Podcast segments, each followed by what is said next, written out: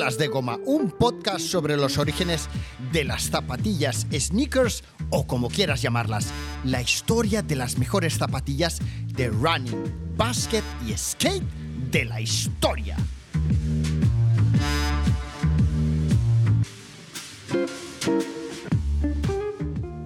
Episodio número 35, 4 de mayo del 2020.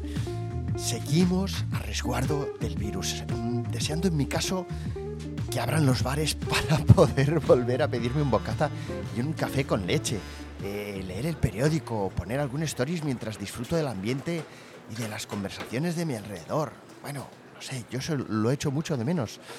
En fin, para este programa he tenido la oportunidad de poder hablar con una persona muy especial, una persona que aparte de haber sido skater pro, es la que cuando yo entré a trabajar en la distribuidora de skateboarding, fue la que me regaló la que fue mi primera prenda de una marca de skateboarding. Lo recuerdo perfectamente. Era una sudadera negra de cuello redondo con el logotipo de la calavera de Blind.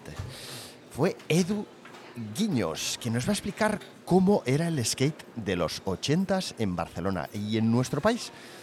Cuando abrían las primeras tiendas eh, de patín, eh, cuando una marca de skate reinaba en las calles y unos pocos chavales se buscaban la vida para poder eh, salir a patinar y revolucionarlo todo con el que sería el nuevo skate moderno. Edu Navarro Cherta, más conocido como El Guiños. Edu, ¿qué tal estás, amic meu? ¿Qué tal, Orlando? ¿Cómo estás? Eh, o sea, yo, estoy muy contento. Al final hemos conseguido hacer algo juntos que hacía mucho tiempo que íbamos detrás de ello y mira, al final tendremos una charla divertida. Sí, sí. Eh, aún, aún me llaman el Guiños, aún hay gente que me llama el Guiños todavía. Em, es, es, fácil, yo cuando estoy muy nervioso, en situaciones de, nervios excepcionales, eh, tengo un tic nervioso. Hago unas movidas súper raras con los ojos y yo empiezo a patinar de adolescente, muy adolescente, eh, y la adolescencia y un tic nervioso no son buenos amigos. Entonces, alguien de la pandilla, no recuerdo ni quién, alguien de los principios, empezó a llamarme guiños, guiños, porque como hacía movidas raras con los ojos, pues eh, guiñaba.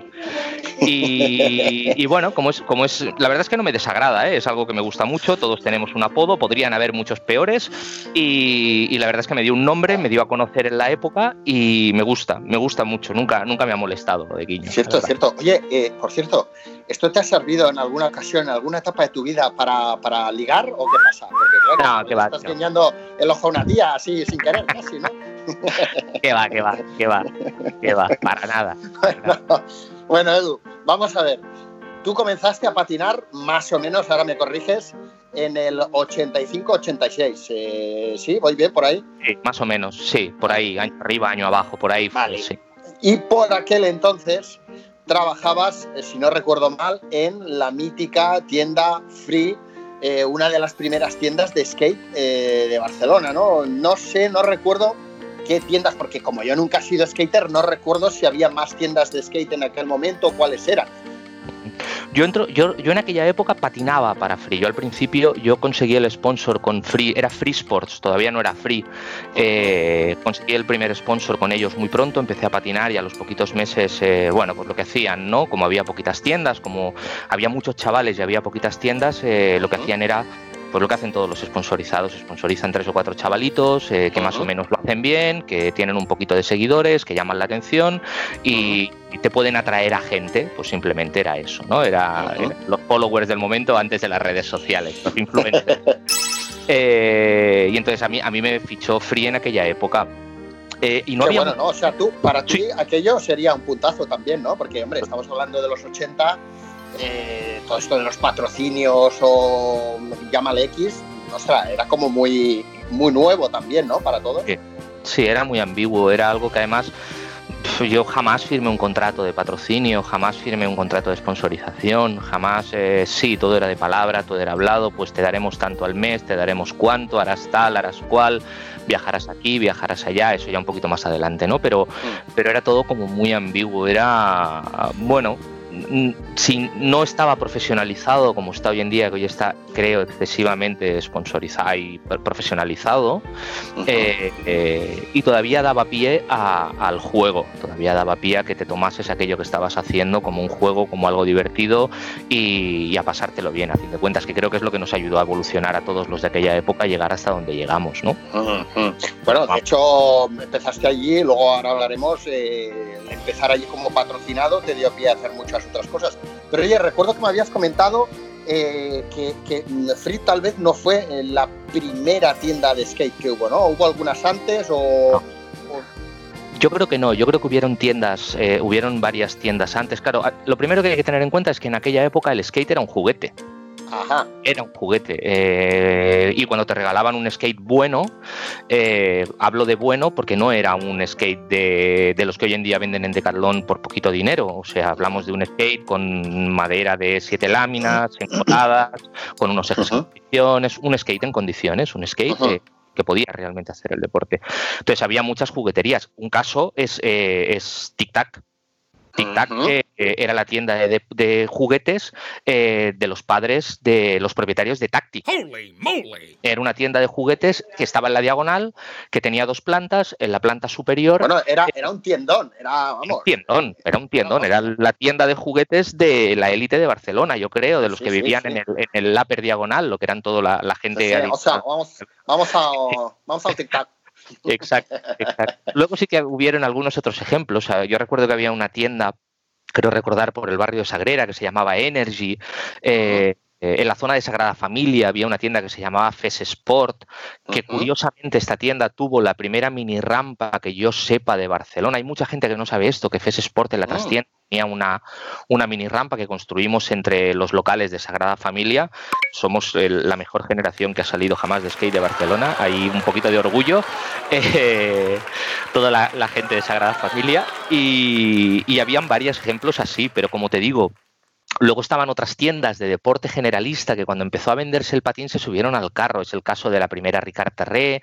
Eh, también era un poquito por, como por zonas, ¿no? Eh, la gente que patinaba, habían spots diferentes en Barcelona donde se juntaban muchísimos chavales. Entonces, chavales del Casal de Sarriá pues se encontraban cómodos comprando en tiendas cercanas a su barrio. Llámale Ricard Tarré, llámale Tic Tac, llámale Free Sports, llámale cualquiera de las que habían alrededor. Eh, un poquito más tarde llegaron tiendas como Skate Only, que aquella sí que creo pensar que fue la primera y más pura skate shop que ha habido jamás en Barcelona. Eh, y la más punky de todas, con mucha diferencia. Era auténtica, era una tienda 100% por, para y nacida del skate. O sea, era, era una maravilla y el, el, en ningún sitio nos trataban así de bien. Te digo, yo en aquella época trabajaba en Free Sports, de Free Sports a Skate Only habían escasos 800, eh, 900 metros, con lo cual eran competencia muy dura y aquí me recibían con brazos abiertos. Qué bueno.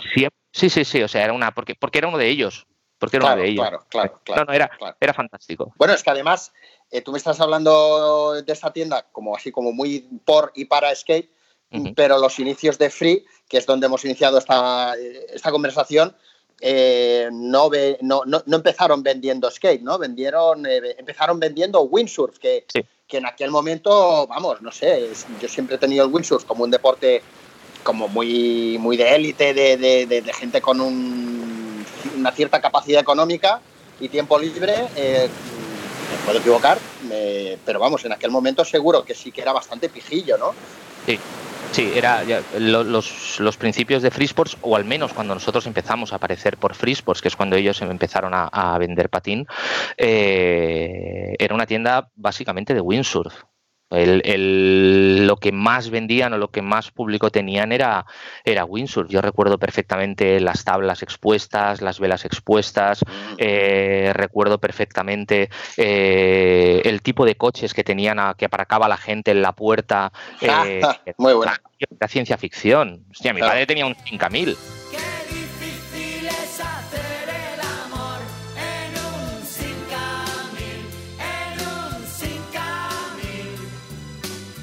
Eh, y de repente veías unos Mercedes, veías unos BMWs y veías unas cosas. Hoy en día es más fácil ver estas cosas, pero entonces no, entonces no lo era. Sí, sí. Eh, pero cierto, cierto es que, que, bueno, que, tuvieron esos inicios, pero eh, fue más o menos cuando te ficharon a, ti que empezaron a, vender material de skate, ¿no? tablas y supongo que empezaron con material duro y luego zapatillas y calzado y tal, ¿no? Sí, empezaron un poquito, pues como todos, con el material duro, con las tablas, ejes, ruedas, zapatillas tampoco, porque en aquella época prácticamente no habían, o sea, zapatillas puras de patín eh, no habían, no existían, o no habían en España, no habían en España, no eran populares en España.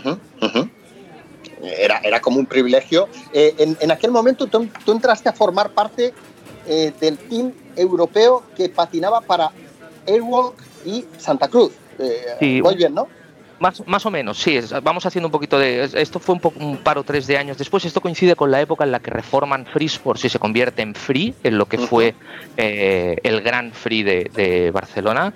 Eh, entonces ahí me, me, me, fichan a mí para ocuparme de las secciones de skate y snowboard, sobre todo. También con el del snowboard. Eh, y esa época coincide, yo tenía 17 años, aquello debía ser un poquito más tarde poquito más tarde. Mía, madre mía, el yogurín. Sí, sí, sí 17 añitos. y, y en esa época coincide que yo tengo mi gran boom como skater. Eh, y me ficha eh, el team, me, ficha el equipo de Santa Cruz y Airwalk para España en principio, de la mano de NAUSA, que eran los distribuidores de aquel momento, y un poquito más tarde, eh, llegando hacia finales del 91, principios del 92, eh, es cuando entro en el, en el team europeo, es cuando paso a formar parte del team europeo, o al menos eso es lo que nos dicen. Jamás firmo un contrato, pero yo me creo lo que me dicen. Madre mía, es que eh, a ver, si a Messi lo ficharon firmando una servilleta en un bar, pues imagínate a ti, ¿no? Claro, sí, sí. Palmadita, palmadita. Bueno, campeón. Palmadita en la espalda. Sí, sí. Oye, pero qué tiempos aquellos, ¿no? Qué, recuerdos. Además, eh, he tenido la suerte de que me has podido, antes de, mientras hemos ido preparando este programa, me has podido enviar algunas fotos y, bueno, portadas en revistas eh, número uno y tal, ¿no? O sea, a ver, ¿qué, podríamos, podríamos decir que tú formaste parte de, una primera tongada del skate moderno, ¿no? Por decirlo de alguna manera. Sí, yo creo que hay, mucha gente que quizás esté desconoce, no digamos equivocados, hay mucha gente que quizás desconoce. Eh, nosotros no fuimos los primeros skaters que llegamos a Barcelona, antes de, antes de nosotros había gente. Eh, eh, mis hermanas mayores patinaban en la época, en la época hippie.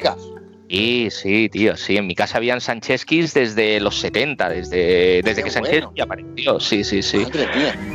Pero claro, era otra época, era cuando el surf evolucionó y salió del agua. Entonces uh surfeaban sobre asfalto, eh, hadas, conos, eh, girotes, eh, no mucho más, era lo que era el skate. Nosotros fuimos la primera generación del skate moderno, es decir, eh, olis, saltar por encima de cosas, tirarnos por barandillas, saltar escaleras, eh, nosotros fuimos esa primera tanda en Barcelona. Yo creo que sí.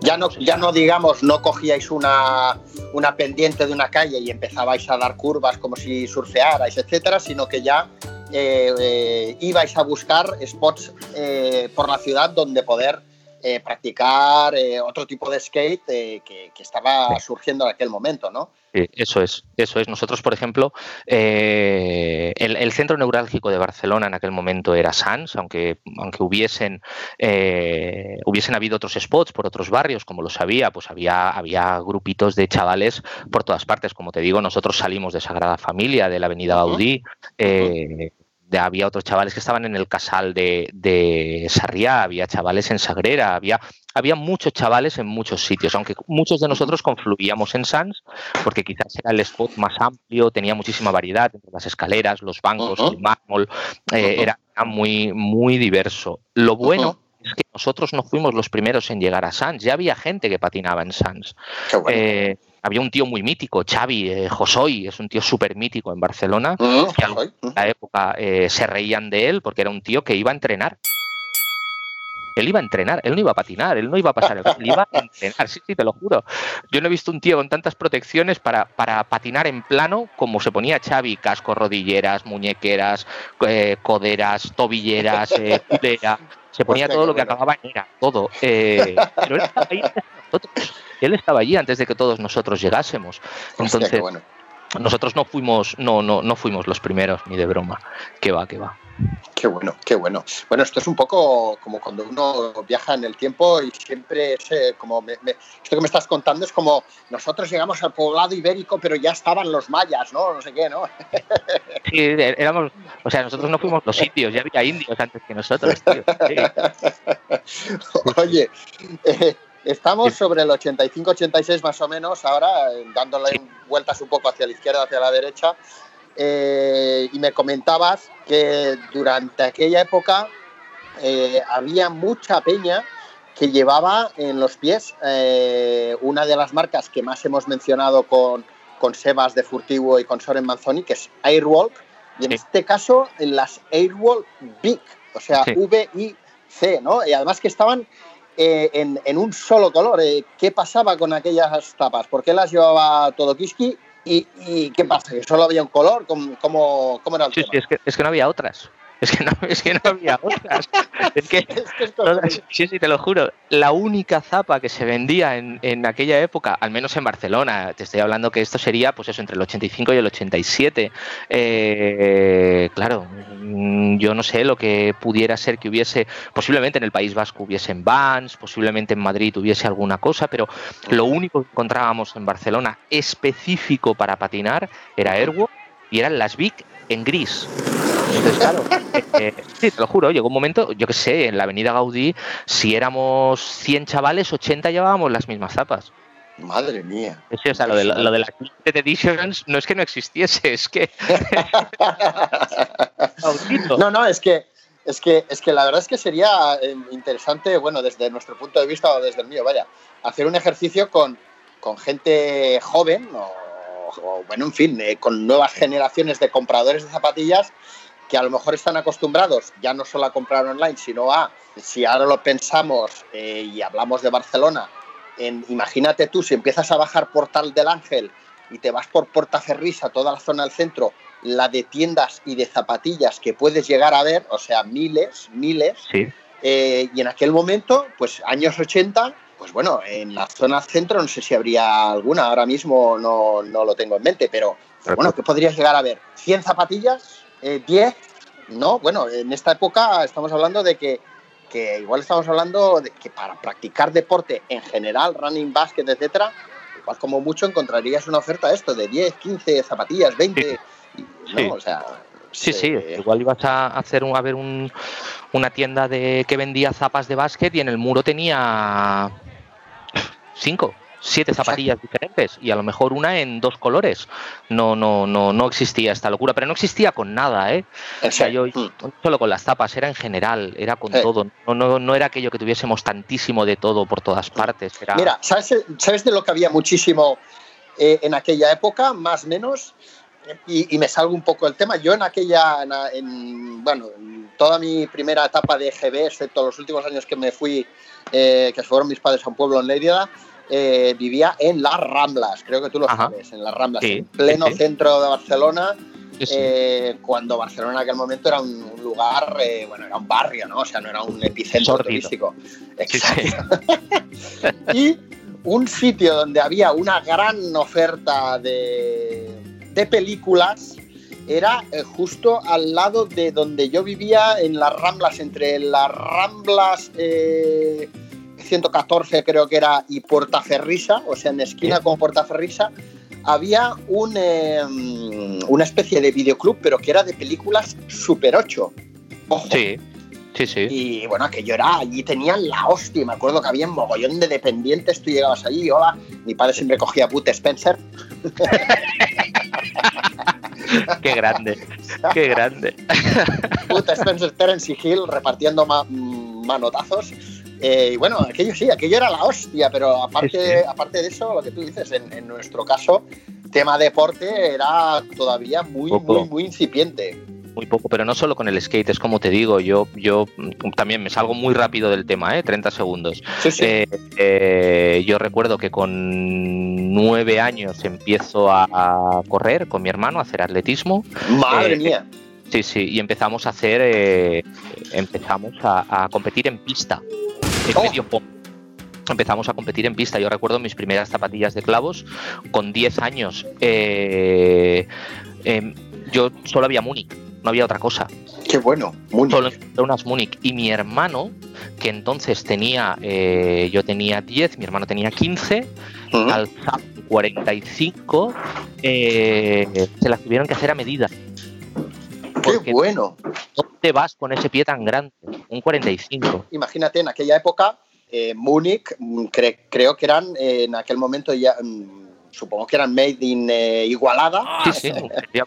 Teníamos que ir a marcas nacionales manufacturadas y, hechas al 100% aquí y evidentemente hechas a mano. Y yo recuerdo perfectamente mi padre tirándose del poco pelo que tenía, pobrecito calvo, por el mineral que le pidieron en aquella época por las zapatillas pero, fíjate que estamos hablando de un momento también en el que las zapatillas, el calzado deportivo, era específico para un uso determinado. O sea, zapatilla de correr para correr, zapatilla de básquet para jugar a básquet y en el caso de las Airwalk para patinar, que se las compraría todo aquel que pudiera y si no, pues patinarías, pues no sé con qué estarías tú patinando cuando, cuando comenzaste a patinar de chavalín, ¿qué llevarías? Cualquier zapatilla, cualquiera, ¿no? De, de, todo, lo que pillaba y lo más barato posible siempre.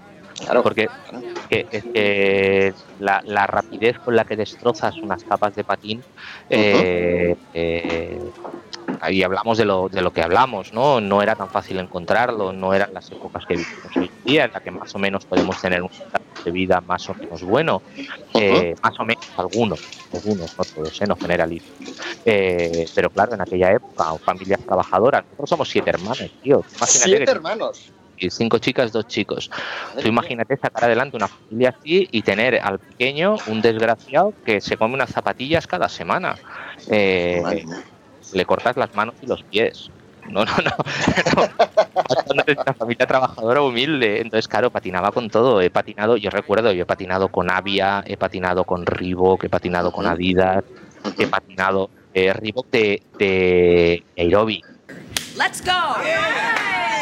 March it out. It's a warm up. Pump. Right arm Shake. up. One, two, three. Left arm. Shake it. ¿Sabes? Aquella, no recuerdo modelo, recuerdo aquella de Airo con las dos pillos. Sí, sí, sí, sí, sí, Con aquello. Eh, he patinado con Chuck Taylor, he patinado eh, con marcas que no fuesen de patín, todo. Yo creo que he patinado con Iber, he patinado con Tórtolas, he patinado con todo lo que, lo que encontraba. Sí, Tórtolas era una marca de zapatillas de los años 80. Sí, sí, sí, Made in Spain, sí, sí, sí. Yo Victoria, yo las Victoria de toda la vida. Sí, sí, sí. sí, sí. Pues, Tórtolas, no sé si era Tórtolas, ahora no lo recuerdo porque es un programa, un podcast que era de zapatillas Made in Spain. No sé si era Tórtolas o quién era, que en sus inicios eh, imitaba eh, descaradamente los diseños de, Adidas y de alguna otra marca. O sea, el, logotipo tal cual, las tres bandas o lo que tocara, ¿no? No lo sé, yo, yo la recuerdo más rollo, eh, rollo old schools de Vans rollo muy como las o, la típica de Vans de telita como de com, sí, ajá. como Chuck Taylor eh, Low digamos no sí, sí, sí solo con tres ojales para los cordones cuatro máximo cosas así sabes sí que lo recuerdo muy así muy con la influencia esa vamos. Oye eh, Edu em, tu top 5 de zapas de skate de todos los tiempos eh, teniendo en cuenta que has estado eh, vinculado a la industria del patín, has patinado, eh, un, amplio abanico de zapatillas que habrán pasado por delante tuyo. ¿Cuál, ¿Cuál sería tu top 5 de zapas de skate de todos los tiempos?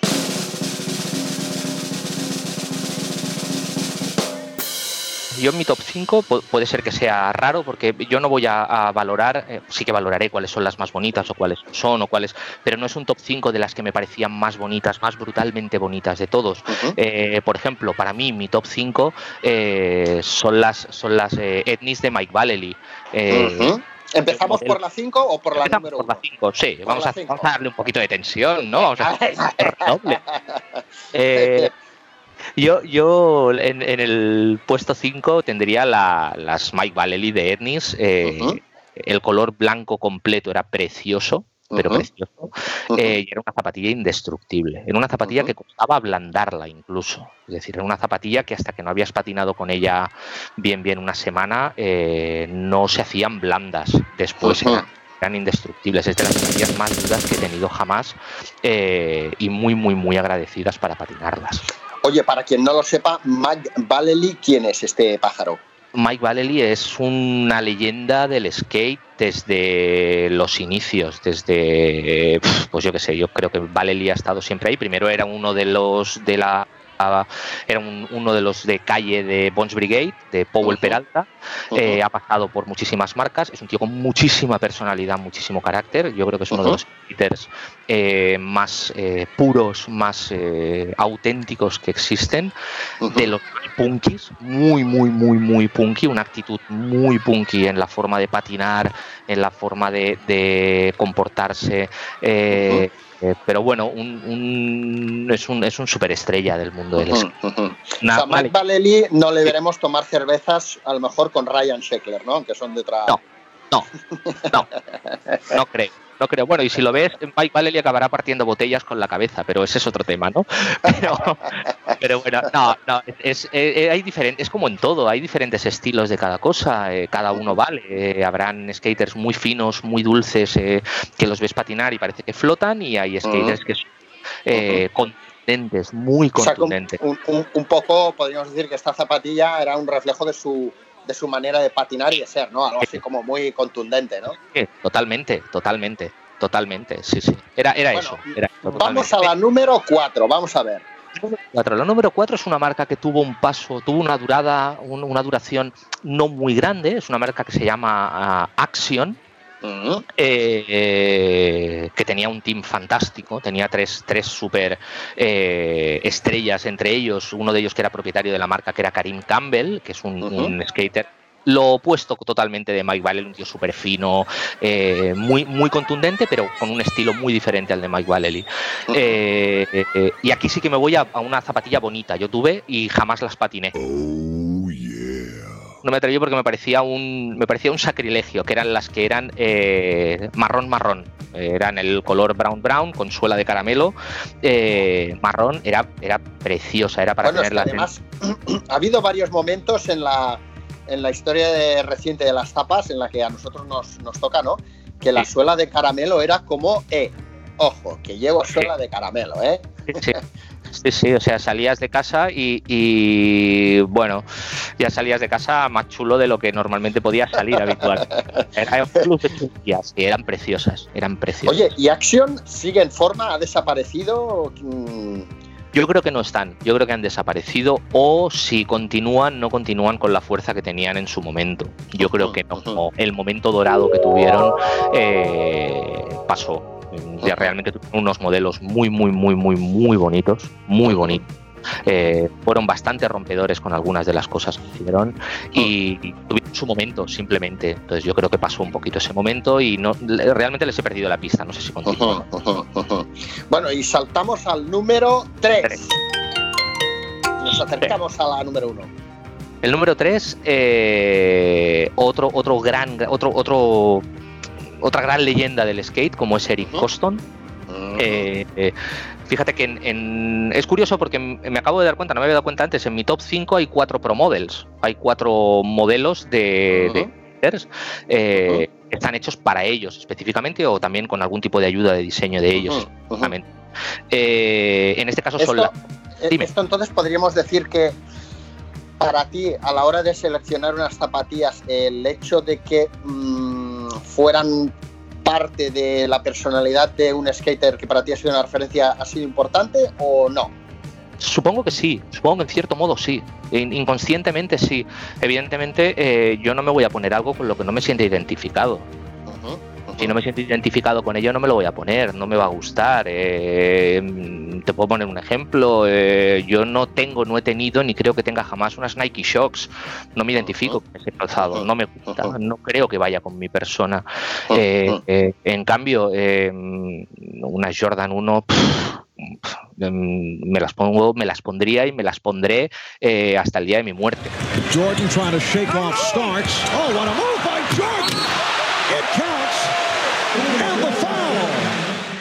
Jordan at his best. There's very few people on this planet that can do this. He's just simply amazing. Muy fan, muy, muy fan. De hecho, estas Custom 2, eh, el color que, que, me tiene enamorado es ese. Es, el, es, un color que está basado en la Jordan 1. Es un, un negro, rojo, blanco. Uh -huh, preciosas. Uh -huh es excepcionalmente bonitas. Aquí sí que teníamos un equilibrio, por eso le he puesto en el 3, porque creo que tiene el mejor equilibrio posible en cuanto a zapatilla patinable y zapatilla bonita. Eh, uh -huh. Eh, creo que las dos cosas eh, cuadran muy bien. Cuadran muy bien. Bueno, y además eh, es eh, con las prestaciones tecnológicas que, que, dio en su momento y que sigue dando, ¿no? Pues bueno, un, un caballo ganador seguro, ¿no? Sí, sí. Sí, sí. Bueno, nos vamos, nos vamos con el 2. Venga, va, que nos acercamos a la 1. va.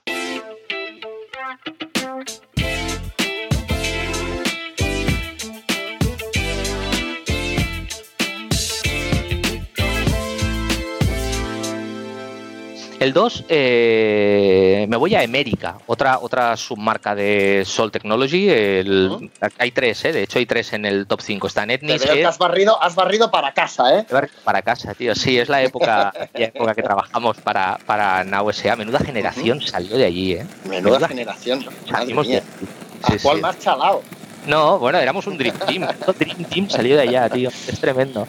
Pues sí, yo me voy a América, eh, me voy a la Smart Johnson uh -huh. eh, eh, en blanco verde. Uh -huh. Para mí, las zapatillas más bonitas que se han hecho jamás de patín. Excepcionalmente bonitas. Uh -huh. Cómodas, patinables, por supuesto, pero además eran unas zapatillas muy, muy, muy bonitas para llevar. Muy bonitas. ¿Y estas te las, eh, las tuviste, las patinaste? Sí, o... ¿Sí? sí estas además eh, yo tengo la tremenda suerte de calzar el pie de muestrario. La talla de muestrario. Entonces, claro. Eh, tenía la suerte. Eh, es una zapatilla que jamás eh, se vendió, no se vendió bien en España, no sé por qué, pese a ser preciosa, no se vendió nunca bien. Entonces compramos muy poquitos pares cuando las distribuíamos uh -huh. con, con uh -huh. la gente. Llegaron muy poquitos pares a España, muy poquitas tiendas, era una cosa que realmente uh -huh. muy, muy rara. Y yo tuve la suerte de poder quedarme los tres pares que llegaron de muestrario. Oh. Eh, sí, sí, sí creo tener alguno por ahí escondido en alguna caja, creo, tendría que revisarlo, y los otros patinando. Creo que era la muerte más digna que le podía dar a esta zapatilla, ¿no? Oye, va vamos a contarle, para quien no lo sepa, que durante muchos años, eh, ahora esto ha ido cambiando un poco, pero bueno, aún sigue sucediendo. Durante muchos años, la gente que nos hemos dedicado a vender zapatillas, o sea, tener un showroom donde recibíamos a los compradores de las tiendas que iban a vender esas marcas que nosotros estábamos ofreciendo, eh, pues bueno, recibíamos muestrarios de los fabricantes, se reciben los muestrarios y en el caso del calzado, pues suelen venir en una talla de entre el 42 y el 43 europeo, ¿correcto?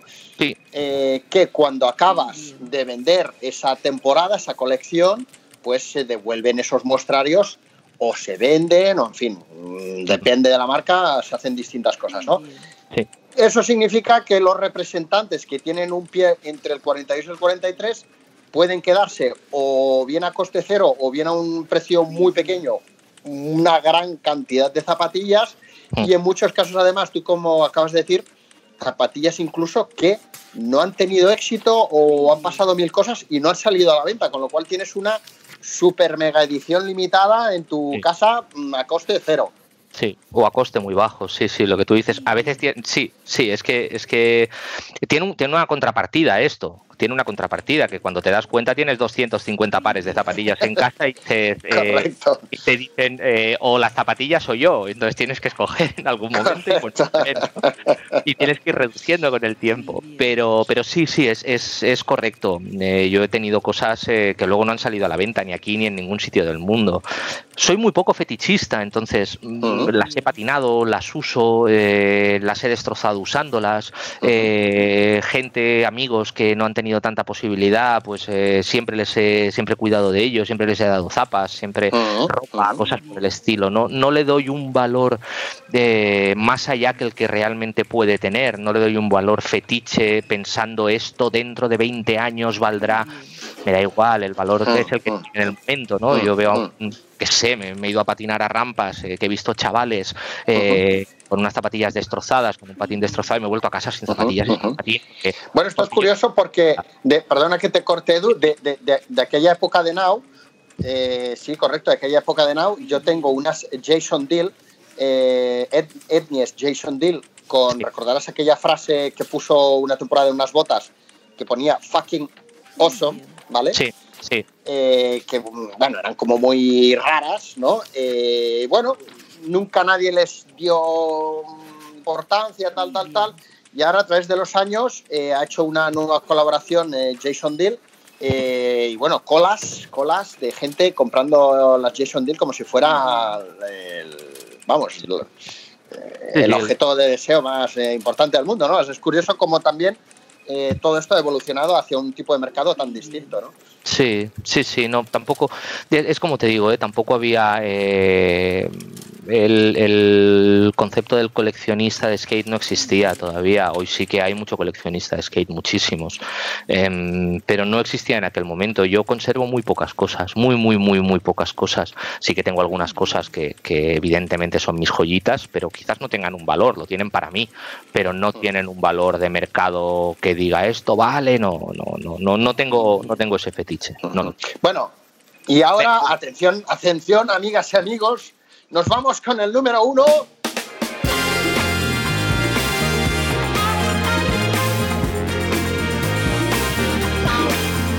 ¿Qué serían las? Las Vans Chuca, las botas, la de media bota. Es, para mí, la mejor zapatilla que he llevado jamás para patinar. Tienen la mejor suela, la suela de panel de abeja, aquella de Vans, eh, es una maravilla. No hay nada como esa suela. Eh, tienen un problema y es que unas chuca las revientas en dos horas patinando con ellas las destrozas. En dos horas tienes agujeros por todas partes porque son muy débiles. La piel es muy débil, la piel girada, que, suelen ser, eh, recuerdo, yo tengo eh, pasión por las grises, eh, hay como un gris acero oscuro de piel vuelta.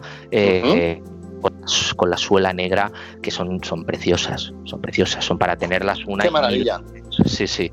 Pero las destrozabas. El problema era que para patinarlas la suela era maravillosa, pero, eh, pero se destrozaban rápido. Y me quedaría con esa. Ese sería mi, mi número uno, la chuca. Bueno, pues fíjate, fíjate, has, escogido, bueno, pues no sé, el que, el que inventó los donuts, ¿no? Por decirlo de alguna manera, ¿no? Eh, Vans, con su, con su primer tallercito de, customización de zapatillas, sus famosas suelas eh, de panel de abeja con una buena adherencia, con una buena flexibilidad. Eh, y curioso, ¿no? Que hayas escogido Vans como número uno cuando durante muchos años ha sido una de nuestras marcas competencia, ¿no? Sí, es que yo creo, yo creo también es, un, es eh, veneración, es respeto absoluto por este señor. Yo, yo, llegué a conocer al señor Bandor, al, al, creador, al dueño de Vans en, lo más alto de la cresta de Vans, en lo más alto, eh, y el tío llevaba una camisa hawaiana, shorts y chancletas. Con una coleta con pelo blanco. seguía siendo un hippie. Era un tío súper normal, un tío súper tranqui. Eh, eh, yo creo que ese es el truco de por qué los skaters nunca le han dado la espalda a Vans, pese a ser una marca más que masiva actualmente. Eh, sí que es cierto que Vans ahora forma parte del grupo Vanity Fair de VF, que es un grupo, mm, creo recordar que es el grupo de moda más grande del mundo, ¿no? Eh, o sea que no, no están ahí para pasar el rato, pero la personalidad del fundador de Vans, que es una, pues, pues una marca número uno mundial, eh, dista años luz del fundador o de uno de los dos fundadores de Nike, ¿no? Por ejemplo, que son gente muy de cara al negocio, muy, muy, muy ávidos, ¿no? Sí, sí. no, este, este señor evidentemente le gusta vivir bien y se puede permitir vivir bien, pero pero no mira a nadie por encima del hombro. Entonces yo creo que, que, alguien que ha conseguido crear semejante imperio, que ha conseguido llevar su nombre hasta donde lo ha llevado y continúa manteniendo el respeto de algo tan purista como, el, como los skaters, porque te puedo asegurar que no hay nadie más purista que los skaters, no existe nadie más purista que los skaters, eh, merece todo mi respeto.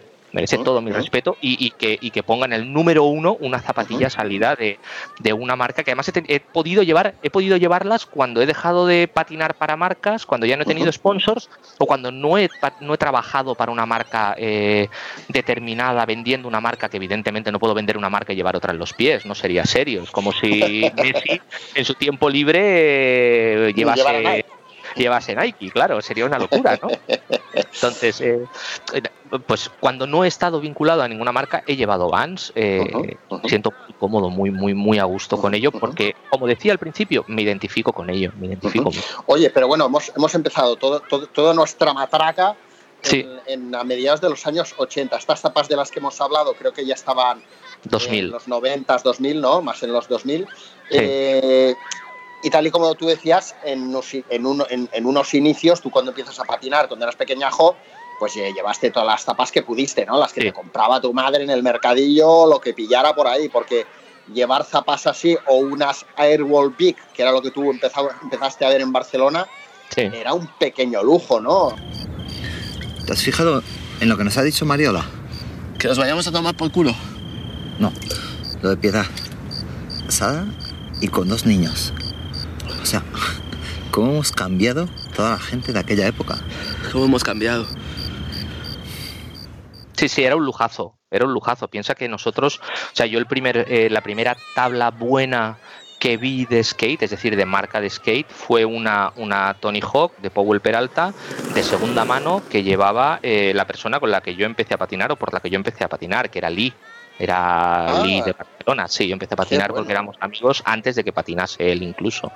Eh, y él la había comprado porque tenía unos amigos de la zona de Sarriá Pedralbes, la zona pija de Barcelona, que imagino que sus padres viajaban a Estados Unidos por negocios, gente con muchísimo dinero, muchísimo, eh, y llevaban tablas y llevaban todo eh, de marcas buenas. Nosotros, aquello no, no, no era, era inaudito, era imposible. Entonces, gastarse el dinero que valían unas zapas en aquella época eh, específicas de patín eh, era una locura, era demasiado. Claro, entonces de ahí viene, de ahí viene, eh, tal y como los que puedan estar escuchando este podcast y los que no, pues ya lo conocen, por ejemplo en el libro Made for Skate, allí se pueden ver muchas fotografías de cómo la gente, como los chavales, las chavalas se las ingeniaban en los 80s y 90s, sobre todo me imagino que en los 80s y inicios de los 90s, para darles una segunda, tercera, cuarta y quinta vida a sus tapas, eh, poniéndoles pues eh, cinta americana,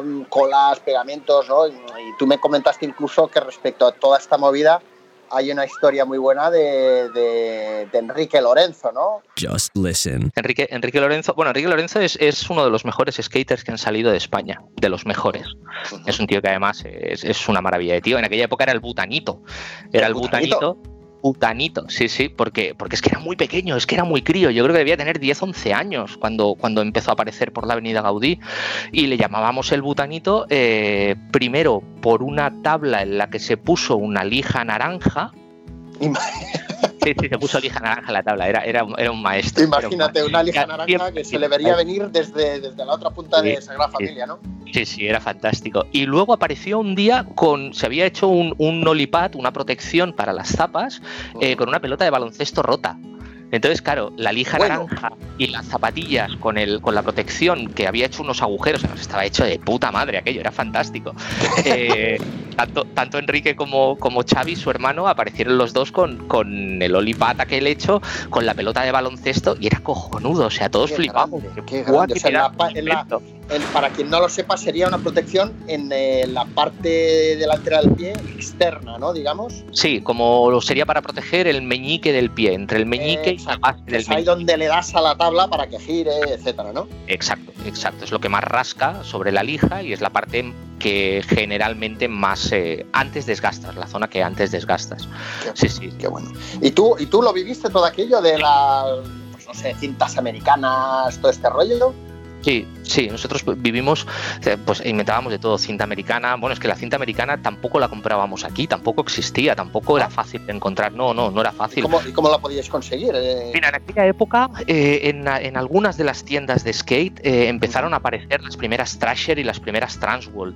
Mm, las primeras revistas de skate de, bueno, de importación, ¿no? Serían. Eran americanas, eran las dos revistas más, más eh, famosas que hubieron en el momento, que siguen habiendo, yo creo, de skate, eh, que eran estas dos, eran Transwall y Trasher, y en aquel momento dentro, encartadas, eh, portables, venían cupones para compra por correo. Madre mía, madre mía, esto, esto, es, esto es vintage a tope. Vintage a tope, sí, sí, es, es Venca, Venca, es catálogo Venca totalmente. Entonces, claro, los portes te costaban una millonada desde Estados Unidos, esto no es como ahora. Eso era como si te lo trajeran de, de, de, de Marte. Sí, sí, sí, o sea, te lo traía un unicornio eh, de 50, bueno, da igual, vamos a dejarlo. Eh, era muy caro, los portes eran muy caros, entonces nos poníamos de acuerdo entre unos cuantos del grupo y de la pandilla de entonces, entre 5, 6, 7, nos hacíamos pedidos de cosas que queríamos traer. Alguno, alguna vez nos habíamos atrevido a traernos algo de ropa, el más valiente se traía zapas con el riesgo que podía tener y lo que valía, pues que no le acabasen de ir del todo bien, pero sobre todo comprábamos comprábamos cinta americana, había un producto que se llamaba Shoe Glue, que era eh, una cola específica, era como un kit de reparación de zapatillas, eh, eh, no sé, mil movidas, pero, usábamos eso, usábamos eso, usábamos la compra por correo en Estados Unidos y lo que tardaba, imagínate tú, o sea, ríete tú de lo que te tardan las cosas de AliExpress ahora, era una locura aquello. Madre mía, qué maravilla, o sea, es que además es eso, ¿no? O sea, ahora mismo con, con, esta cultura de la inmediatez, ¿no? De, de quiero algo y lo quiero ya, eh, eh, estamos hablando de que eran unas revistas, primero que para conseguir la revista tenías que ir a un lugar determinado a ver si la tenían, a ver si no. Eh, comprarla, que igual incluso mm, me quiero imaginar que, se compraba incluso entre varios, porque sí, eran no eran así, exacto, era como comprarse, vamos, no sé, era caro. y luego coger y decir, a ver, ¿qué encuentras ahí dentro? ¿Qué te ofrecen? Recortar el cupón, irte a correos, el sellico, bueno, bueno, bueno, o sea, es, todo, es toda una experiencia, es toda una experiencia. Bueno, es, parte, de lo que de lo que nos ha enseñado a ser lo que somos hoy en día también, ¿eh? Y, pero vamos, era, era fantástico, era fantástico. Eh, aparte de estas revistas eh, norteamericanas, ¿qué otras revistas empezaron a ver eh, a nivel nacional? Porque imagino que hubo un momento en el que alguien diría, hostia, eh, empiezan a haber tiendas de skate, eh, hay revistas de extranjeras, pero vamos a hacer algo que hable de los de aquí y vamos a hacer negocio con eso, ¿no? ¿Cuáles fueron las primeras revistas o incluso fanzines que tú recuerdes que había en aquel momento? Yo la, la, la, verdad es que la primera, primera, primera revista de skate que apareció no sabría decirte. Tengo mi duda entre si fue 360. 360 es una revista del País Vasco de surf de, de toda la vida. Eh, que en un momento determinado decidieron hacer un número específico de skate. Eh, y en la misma época, más o menos, apareció una revista que se llamaba Skate Magazine, eh, que era, muy, era una revista muy grande, como en formato periódico. Y esas eran las dos revistas que se hacían íntegramente aquí, en España gente desde España con gente de España. Eh, poco después apareció una, revista, pero era una, esto yo creo que era algo más eh, una adaptación, era una revista alemana que se llamaba Scat, Power, no Skate, Scat, acababa en T.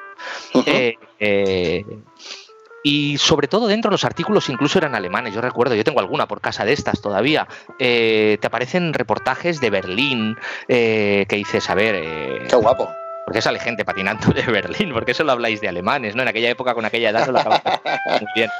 Y de vez en cuando encartaban o ponían algún, alguna doble página, alguna cosita de cosas de España. Hacia el final iban poniendo más cosas, pero la revista siempre, siempre fue máximo o mínimo un 70% Alemania, un 30% España. Un poco más tarde, unos años más tarde, ya, ya metiéndonos, yo creo, hacia finales de los 90, eh, era muy habitual que hubiesen fanzines muy, muy, muy habitual que los propios chavales en sus propios fanzines. Aquí en Barcelona había uno que se llamaba Clan, que hacía Iván Jiménez, un mítico del mundo de las zapas.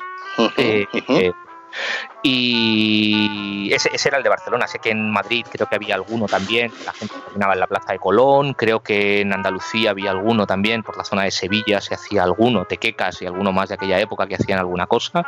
No recuerdo el nombre. Y luego, un poquito más tarde, del clan eh, eh, me atrevo a decir, igual me aventuro demasiado, pero me atrevo a decir que del clan de Iván Jiménez nace la 1 de mm, La mítica 1. Sí, que es también eh, pues lo mismo, alguien que se dedicaba a hacer una revista que se llamaba Snow Planet, que estaba dedicada al mundo del snowboard, que siempre metían un poquito de skate y que decidieron que tanto la situación de mercado como la situación del momento les permitía hacer una revista específica de skate y hicieron la 1 más o menos por esa época también apareció la Dogway en Euskadi. Eh, bueno, em, siempre ha habido un poquito de movimiento con esto de las revistas. eh, Oye, otra cosa, eh, Edu, que mucha gente no lo sabe, una de, de las características que suelen tener eh, los, los skaters, eh, los de verdad, lo de, lo de lo que lo llevan en la sangre, y es que suelen apreciar eh, mucho las zapas, porque mm, son gente que necesitan conocerlas eh, para poderle sacar el máximo provecho, ¿no? Entonces, es gente con mucho talento, muy viajada, con, con un carácter muy emprendedor. En fin, eh, ¿qué me puedes contar en torno a esto? Porque yo sé que tú conoces Sí. gente muy relevante que, que- que ha sido skater y sería un buen ejemplo hablar de, de ellos, ¿no? Sí, mira, así como te he puesto el ejemplo de, de Enrique Lorenzo, como lo del, lo del el invento que se hizo con una pelota de baloncesto para que las zapatillas le durasen un poco más y, y así, eh, es porque hay, hay muchísimos, o sea, el skate es, es creación, el skate es interpretación pura y dura, eh, eh, somos creadores.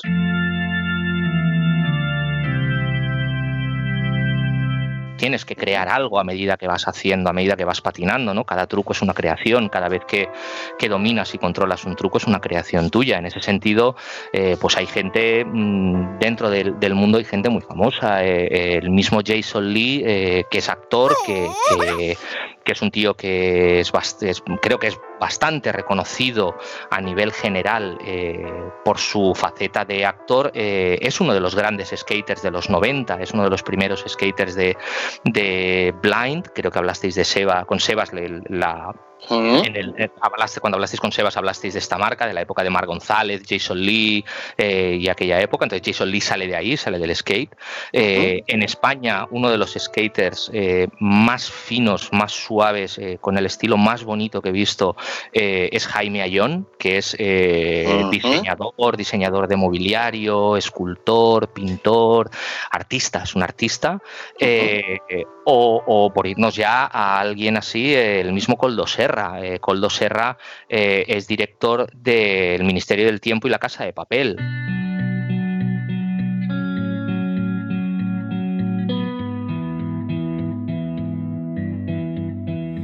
If I stay with you, if I'm choosing wrong, I don't care at all. If I'm losing Entonces, y Coldo Serra yo os invito, si buscáis Coldo Serra Skate, encontraréis los primeros eh, cortos o los primeros documentales que hizo eh, cuando era skater o cuando uh -huh. era skater a tiempo completo, que quizás hoy lo siga siendo, no lo sé, hace mucho tiempo que no tengo contacto con él, pero, pero quizás lo siga siendo. Quiero decir que dentro del skate eh, hay una parte de cultura, hay una parte de creación, hay una parte de, de emprendimiento, como tú dices, de talento. Uh -huh. eh, que se convierte en inquietud y que se convierte en llevarnos hacia, hacia ese crear, hacia ese exponer o expresar nuestro talento y nuestra creatividad de alguna manera. Correcto, correcto. De hecho, eh, tú nombrabas a Iván Jiménez eh, hace un momento, que es alguien que, que bueno, surge de, del movimiento del skate y sí. que ahora está trabajando y ha trabajado para multinacionales deportivas, llevando a cabo incluso proyectos, eh, han surgido zapatillas colaboración con Nike, por ejemplo, eh, creo que se hizo una edición especial eh, dedicada sí. a, a, Sans, por ejemplo. Sí, sí. Eh, luego, tal y como tú has dicho, Jaime Ayón, un artista reconocido internacionalmente, eh, Coldo Serra, que bueno, ahora pues bueno, quien no, no ha visto la casa de papel, y hay uno que, que más de nuestra tierra, que tú te acordarás de él también, que bueno, eh, es una persona con la que podrías estar hablando, yo creo, si tú y yo ya podríamos estar hablando horas, eh, con Adrián Blanca podríamos estar hablando semanas, ¿no? Tremendo, tremendo. tremendo. Lo, de Adrián, lo de Adrián es maravilloso. Además, yo, yo y, y, por favor, eh, no, no, me malinterpretéis y que no parezca como falta de humildad. Eh, el primer trabajo que hace Adrián eh, para el mundo del skate o para el mundo del calzado, no del calzado, sí que para el mundo del skate, eh, lo lanzamos nosotros desde NauSA. Adrián aparece un día en nuestras oficinas a enseñarnos sus dibujos y a explicarme que su sueño sería alguna vez hacer algo con América. Eh, yo me pongo en contacto con América, yo envío dibujos de Adrián para América y le acaban encargando camisetas. Creo que le encargan un par de camisetas. Vuelvo a decir esto con la mayor humildad del mundo. Igual que he dicho antes que no soy fetichista y que no conservo cosas y que cuando he visto a alguien que pueda tener una necesidad o una situación peor a la mía, siempre he intentado ayudarle porque porque no veo ninguna diferencia entre ellos y yo, simplemente que yo tengo la suerte de poder tener un material, ellos no, y lo que hace le gusta y le divierte, pues se lo concedo. Esta persona tenía un sueño, estaba en mi mano intentar ayudarle, que no conseguirlo, yo no conseguí nada, lo consiguió él porque es un tío con un talento excepcional, excepcional, y lo único que hice fue eh, abrirle la puerta para ponerlo en contacto con aquellos que le permitieran hacer lo que hizo y lo que hace.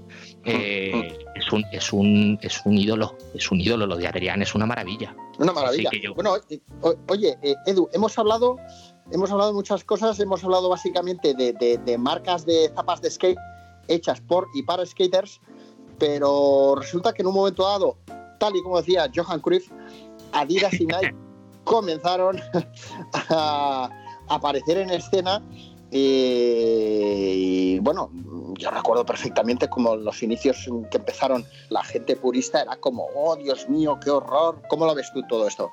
Yo creo, yo creo que lo de Adidas fue una evolución natural. Empiezo por Adidas, luego te cuento Nike. Eh, yo creo que Adidas fue una evolución natural. O sea, Adidas eh, tenía las Gazelle, las Campus, las Dragon. eh, nosotros ya patinábamos con eso, ya habíamos llevado ese tipo de zapatillas, zapatillas más hechas para el fútbol sala que para otra cosa, pero que por los materiales y por el tipo de suela nos iban de maravilla. Eh, luego siempre han tenido vinculados a ellos gente como los Beastie Boys, gente como los Randy MC. eh, quiero decir que eran, eh, eran street culture ya directamente. Eran, ya, ya, no. ya estaban en cierta Ya habían- manera metidas en el patín. Sí, ya habían traspasado la barrera del, del deporte. Eh, entonces era fácil, era una evolución lógica que Adidas llegase eh, con una división de skate dentro del skate. Mm, creo que a nadie le extrañó. Nike, en cambio, el primer intento de Nike por llegar al skate no es con Nike SB. No es con Nike SB. Nike SB nace en el año 2002, en el que hace una inyección económica muy bestia, muy salvaje para entrar en el mundo del skate, fichando a grandes figuras eh, del momento y calzando y vistiendo a grandes figuras para eh, bombardear eh, tanto como tanto revistas como vídeos como todo lo que aparecía y que apareciese Nike SB por todas partes una división propia. Pero el primer inicio de Nike en el skate es, en- es cinco años antes en el 97 Ujú. Nike lanza una primera zapatilla de deporte de skate en el, en el 97, Matizo de deporte de skate, porque para Ya. nosotros Nike era deporte y deporte eh, puro y duro. Es decir, yo voy a trabajar con traje, corbata y maletín, pero cuando voy al gimnasio me pongo unas Nike y eso no éramos nosotros, eso no era el skate. Yo era skater 24 horas al día, no solo la hora y media que me iba al gimnasio a machacarme y a ponerme musculitos. Que eso es lo que era Nike entonces, eso era lo que vendía Nike entonces, eso era su lifestyle. Eh, y yo recuerdo en aquella época había una revista americana que se llamaba Big Brother, eh, que pertenecía a la corporación de Steve Rocco, de World Industries y alguna cosa más, eh, que hicieron una pequeña columna muy pequeña con las primeras Nike de, de skate que hubieron antes pues en SB y literalmente se habían cagado encima. literalmente. Y el título era Pure Shit, pura mierda. Y lo ponían por los suelos y decían que, que ¿qué os habéis creído queriendo entrar en nuestro mercado? ¿Creéis que somos tan imbéciles que vamos a compraros bla bla bla bla? bla? Algo así. Entonces, mm, el principio de Nike, pese a ser Nike y pese a ser todo lo potente que ya era, hablamos del año 97, no hablamos del año 81 que Ujú. estaba creciendo o apareciendo, hablamos del año 97, donde Nike ya tiene un imperio. Y, y algo como el skate, algo tan como los chavales estos que parece que solo sirven para hacer ruido y ensuciar en la calle, eh, le dan la espalda a una corporación de ese tamaño y no lo siguen. Y yo creo que Nike no lo entiende, en ese momento no, no, no entiende nada. Pero ahí es cuando hablamos del purismo, de que los skaters son lo más purista que puedas encontrar. Después, ujú. claro, en- hacen la inversión que hacen, eh, hay un cambio generacional en el que ya la popularidad de la marca, bla, bla, bla, bla, bla, bla, eh, y entonces sí que consiguen ganarse ese hueco dentro del mundo del, del skate. Ujú. Bueno, Edu, en fin, eh, oye, llevamos una hora clavada. Yo voy a contar un secreto. Eh, la experiencia más cercana que he tenido eh, a un patín ha sido cuando mis eh, padres, o mi padre me imagino que sería, de pequeño me regaló un patín rollo de estos pequeñitos, rollo Sancheski, de, Sí. de plástico de color azul transparente, me acuerdo perfectamente. Un platanito. Con- sí, y con esto me dedicaba a darle vueltas a la casa, que mi casa en las Ramblas, bueno, el piso donde vivían mis padres, era como un... podías dar la vuelta por completo Sí. y me tumbaba encima, un rollo Superman, iba, iba remando, rollo surfero. Claro, pero, es- pero eso, es lo, eso es lo maravilloso del skate, Orlando. Eso es lo maravilloso, que es un juguete, tío. Y hay que tomárselo como un juguete y no hay que dejar de jugar jamás con un skate. En el momento que te presionas porque quieres otra cosa y te olvidas de lo divertido, de lo bonito y de lo maravilloso que fue el primer skate que te pusiste en los pies cuando tenías 6, 8, 10, 14 o 25 años, da igual, en el momento que te olvidas de eso, el skate pierde su magia, tío. Esa es la esencia. Esa es la esencia. Pues Edu, nos vamos con este recuerdo.